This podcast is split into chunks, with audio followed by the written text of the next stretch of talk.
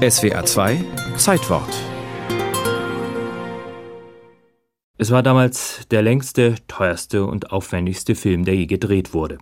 Am 18. November 1959 wurde er im Fine New Yorker Loew State Theater uraufgeführt. Ben-Hur merchandise swept the nation.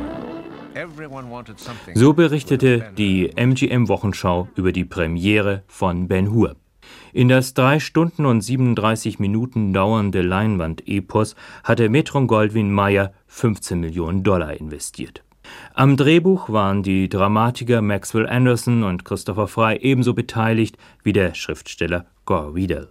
Sie hatten ein Dutzend Haupt- und 365 einfachere Sprechrollen angelegt. Darüber hinaus waren 10.000 Statisten engagiert worden. Ein Werk der Superlative, für das sogar ein eigenes Filmformat Kamera 65 entwickelt wurde, das besondere Raffinessen bei der Tiefenschärfe der Bilder versprach.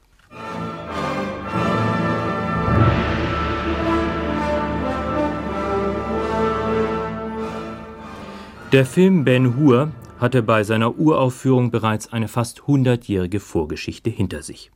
1880 veröffentlichte der amerikanische Bürgerkriegsgeneral Lew Wallace einen erbaulichen Roman Ben Hur, A Tale of Christ. Es folgte schon bald eine Dramatisierung des Stoffes und 1907 die erste Verfilmung. Ein Prestigeunternehmen plante Metro Goldwyn Mayer bereits 1925 mit der zweiten Kinoversion. Da Originalschauplätze nicht zur Verfügung standen, wurde Italien als möglichst authentisch wirkender Drehort ausgewählt.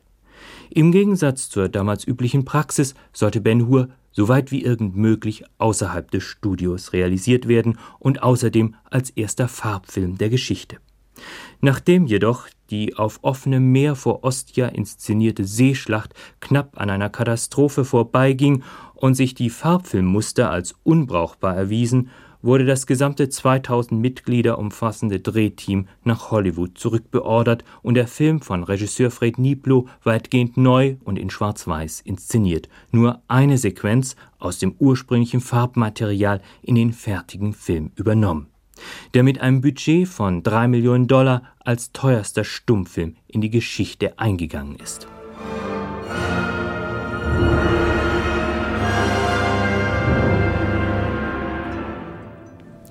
Ende der 50er Jahre entstand dann das Remake von Ben Hur, dem ein finanzielles Desaster erspart blieb. Der Produzent Sam Zimbalist hatte den Auftrag, eine angemessene Antwort MGMs auf die Herausforderung Fernsehen herzustellen. Er engagierte dafür den versierten Regisseur William Wyler, der von literarischen Kammerspielen über Romanzen wie Ein Herz und eine Krone bis zu epischen Western in allen Genres des Films zu Hause war.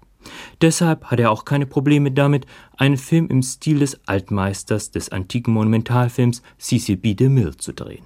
The producer of Ben-Hur came to me and said, uh, how about doing Ben-Hur? I thought it would be intriguing to see if I could make a Cecil B. DeMille picture. So I took on the job. Mehr Probleme hatte der Produzent bei der Besetzung der Hauptrolle des Judah Ben-Hur. Wunschkandidat Paul Newman lehnte mit der Begründung ab, er denke nicht daran, sich in einem Cocktailkleid, er meinte damit die römische Toga, lächerlich zu machen. Da brachte Regisseur Weiler einen nicht mehr ganz jungen Kleindarsteller ins Gespräch, Charlton Heston. Der stattliche Schauspieler hatte weder mit der Kleidung noch mit der frommen Botschaft des Films Probleme. Und so wurde Ben Hur ein sensationeller Erfolg, der mit elf Oscars ausgezeichnet wurde